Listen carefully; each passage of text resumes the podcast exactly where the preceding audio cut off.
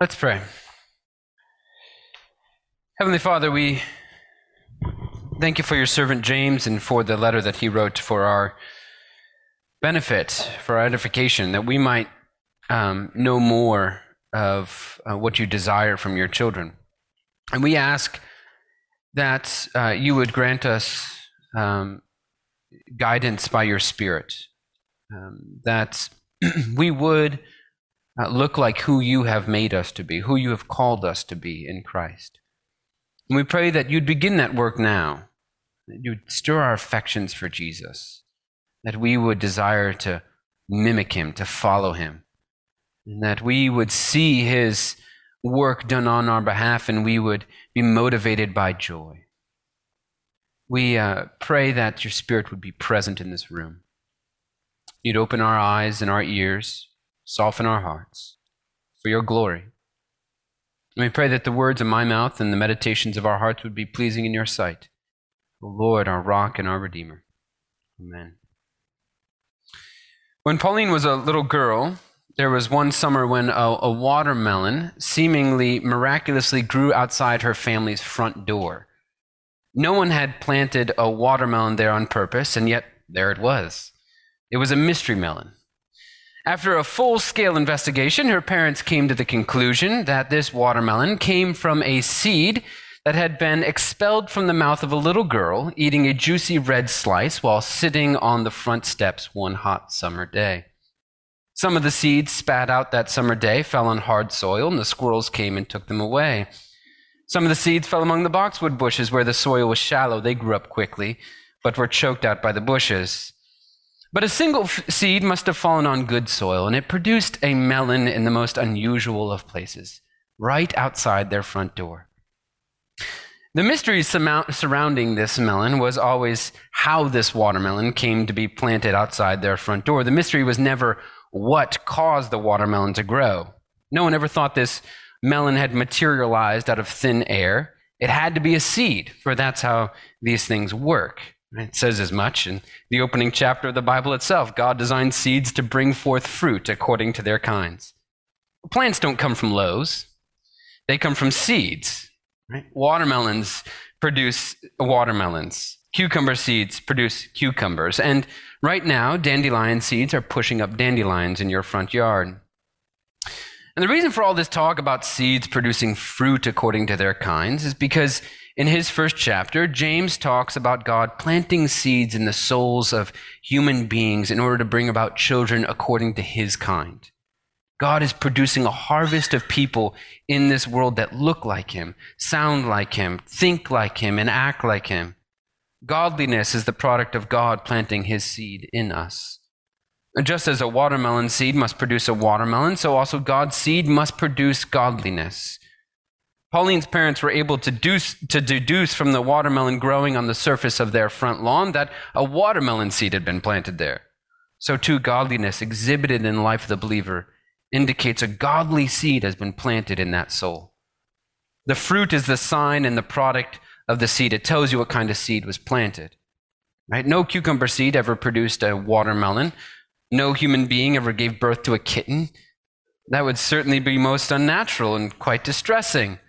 Well, James feels the same way about favoritism in the life of the Christian. It's unnatural, distressing, a contradiction of the godly seed planted in the soul.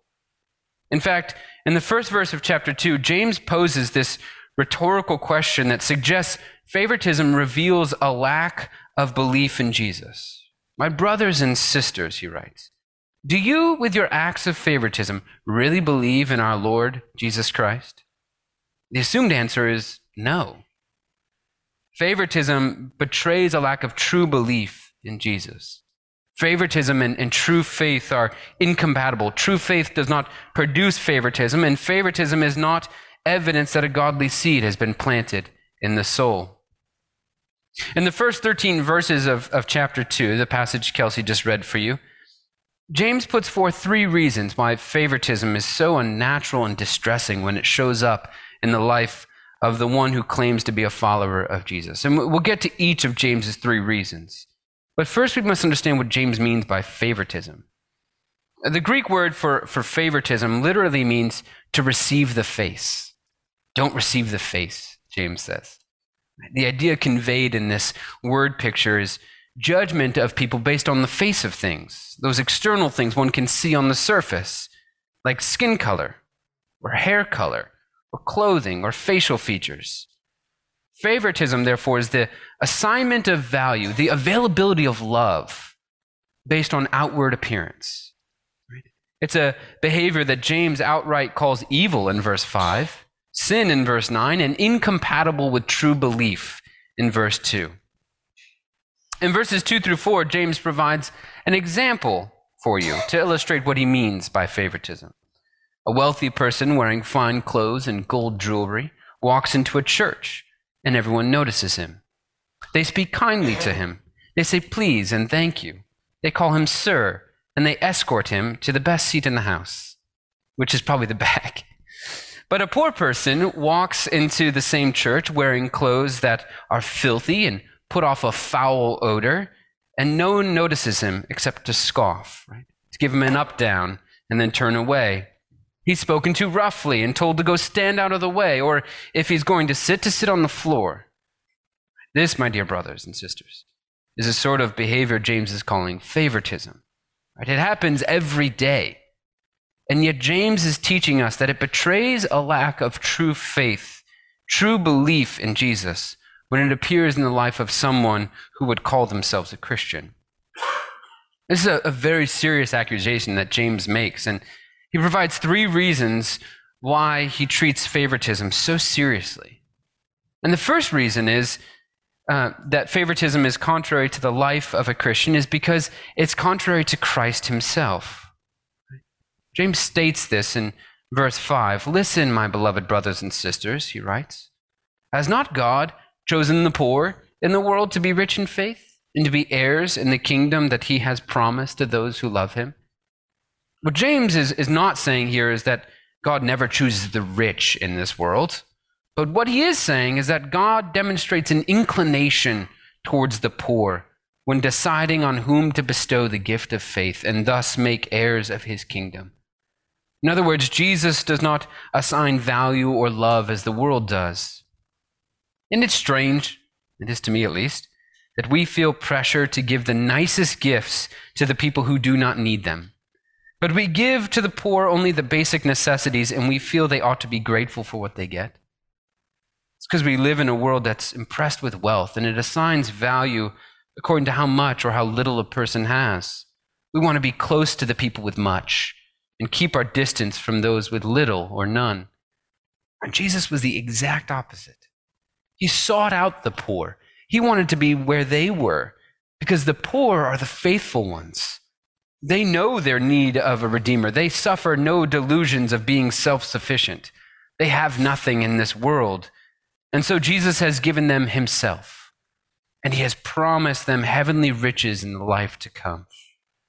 It's a just reversal of fortunes that we who possess much must seriously consider. Far from being a sign of blessing, our wealth, individually and nationally, puts our souls at risk.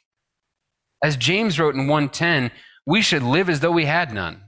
For only then we will persevere in our reliance upon Christ and be found in him at the end of life, when we will go to a place where none of our possessions can come with us. Jesus loved the poor, wanted to know the poor, to be friends with them. If the seed of true faith has been implanted in your soul, then ought we not to grow up looking like the God who put it there and gave us birth? Ought we not to look like Christ?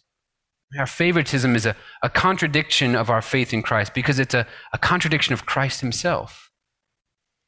That's James's first argument against favoritism in the life of a Christian. His second reason is much more practical. Showing favoritism for the rich just doesn't make any sense when their actions are governed by their own interests, even when dealing with Christians. Right? In verse 6, James talks about those who are rich oppressing Christians and dragging them into court. The, and the particular situation of the people to whom James originally wrote is, is unclear. Yet we don't need to know the circumstances to understand what James is saying here. He's saying that the, the wealthy operate in their own interests through the exercise of power, of which they possess much. They stay on top of the world by eliminating and defeating any threat to their wealth or position. As such, they're, they're highly litigious, James would say. They show no restraint, no mercy, even for the people of God, their brothers and sisters, according to the bond that Christ established through the cross. They treat the bonds of their own family's blood as stronger than the bonds of the family that was formed through Christ's blood. You see, Christ has made for himself a family out of people who would otherwise be strangers, and apart from Christ have no reason to associate with one another. And on account of this unlikely union in Christ, we're called to care, particularly for one another. The rich disregard this union in Christ when it impinges upon the position they've worked hard to maintain. James says at the end of verse 6 that the rich are blaspheming the name of Christ by these actions. They're disregarding the name that they share with brothers and sisters when they oppress them and drag them to court. And so James asks, if this is how they treat you, then why do you pander to them? Why do you, why do you want to be their friends? He is speaking like the father of a high school boy who's desperate for the friendship of the most popular guy at school, right? The guy's a jerk to him. Despite being on the same athletic team, the guy won't even say hi to the son when they pass in the hallway. And so the father asks the son, If this is how he treats you, then why do you care about him? Why do you want him as your friend? When James asks the question, Why do you care with regards to the friendship of the wealthy? It becomes increasingly clear that the, the pandering is because the Christians to whom James speaks have not realigned their values to, to match with Christ. There's a certain slavery to money and status and power and comfort that easily creeps into the heart of all people, Christians being no exception. It's amazing what we'll do to get ahead in this world, only to find out that we've actually fallen behind in Christ's estimation. In verse 6, James is looking at what Christians are willing to endure because they're beholden to money and influence, and he scratches his head at our behavior. It just doesn't add up to him. It doesn't add up if you call yourself a Christian. Again, this is why he begins in verse 1 with the rhetorical question Do you, with your acts of favoritism, really believe in our glorious Lord Jesus Christ? The answer, he presumes, is no. His favoritism makes no practical sense for the one who truly believes in the glorious Lord Jesus Christ. That's his second argument against favoritism in the life of the Christian. Finally, his, his third argument, though, is that favoritism is a violation of God's law. Here, James calls the law the royal law, which he then quotes You shall love your neighbor as yourself. If you were listening closely during the Old Testament reading this morning, then you, you would have heard this law listed out in Leviticus 19. It's called the royal law because Jesus the King quoted this law as one half of a summary of the entire law in Matthew 22. A, a lawyer approached Jesus and asked him, What's the greatest commandment in the law? To which Jesus replied, you shall love the Lord your God with all your soul and with all your heart and with all your mind. This is the greatest and the first commandment, and there's a second that's like it. You shall love your neighbor as yourself. And on these two commandments depend all the law and all the prophets. These two commandments, love God with your entire being and love your neighbor as yourself, are a perfect summary of the law. It's no wonder James says in verse 8, You do well if you really fulfill the royal law. But James goes on to point out that partiality is a violation of it. Now, it might seem like only a minor violation of the law, but James won't hear any such justification. In verse 10, James reiterates what Jesus himself taught in the Sermon on the Mount in Matthew 5 that whoever breaks even the least commandment becomes guilty for all the law. In fact, James sets partiality alongside violations as serious as adultery and murder. The last of these, murder, being different in degree but not in spirit from favoritism. The poor person who entered the church was told to go stand over there out of the way. Or if you're going to sit, sit on the ground. The message is that we would prefer if you were not here, which is the spirit of murder. Right? Partiality, therefore, is, is a violation of the law. And more specifically, it's a, a violation of the royal law you shall love your neighbor as yourself. Because the royal law, quoted in verse 8, insists that we love our neighbor as we ourselves hope to be loved. And it's safe to presume that every single one of us hopes that God does not judge us on our external appearances or behavior. For judgment based on those things would certainly mean condemnation. Instead, we have the law of liberty that James references in verse 12 to appeal to. It's our peace. The law of liberty was intru- introduced by Jesus Christ when he fulfilled the law on our behalf. The law of liberty is that we're judged against the law not based on our behavior, but based on Christ's. And he fulfilled the law perfectly. Even the smallest commandment was met with perfect obedience in him, but he did it for us. And having fulfilled the law, he swapped places with us so that his obedience became ours and our condemnation became his.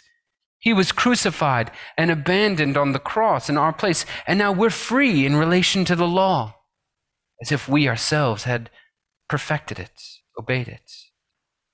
There's mercy for us in Christ when we stand guilty before the law. The obedience of Christ is our only hope, and his perfection is what we plead when our consciences prick us and the devil points out the filthiness of our clothes that are stained by sin. The mercy we experience through the law of liberty is a relief, which, if we're going to fulfill the royal law, love your neighbor as yourself, must be extended by us to our neighbors. To fail in this regards, to be stingy and selfish, hypocritical with the grace of God. It's behavior that invites judgment rather than the mercy. It's to hoard the grace of God and so prove yourself unworthy of it. The mercy we enjoy in the law of liber- liberty must be extended to every person we encounter if we're going to fulfill the royal law. There's love and there's grace that must be extended on account of Christ's perfection made available to the person standing before you, whoever they are, however they look. To quote the Apostle Paul, we must no longer consider a person according to the flesh, but approach them and deal with them according to the grace, mercy, and love that we ourselves enjoy in the law of liberty. I want to be clear here that James is not advocating for the adoption of moral relativism. He's not saying that all behavior is suddenly good in the eyes of God. There's still sin. He is, after all, spending this entire section pointing out the sin of favoritism and enumerating in a three point sermon the particular errors of this behavior. He's not promoting moral relativism at all, but what he is doing is showing us a way for us to overcome our prejudices and our partiality in order that a genuine love for all people might be present in the church, regardless of the color of their skin, the language they speak, whether they are male or female, or whether they can afford gold rings or only onion rings. It all begins with God, right? who did not consider us according to our external appearances, thanks be to God, but according to the perfection of Christ. In Christ, He's drawn near to us so that we might draw near to our neighbor. May the mercy and love of Christ be felt in this place. And may all who enter into our doors find a warm welcome from a people interested in them on account of Christ. My brothers and sisters, let us deal with one another in this way. May the mercy and love of Christ be yours always. In the name of the Father, and of the Son, and of the Holy Spirit. Amen.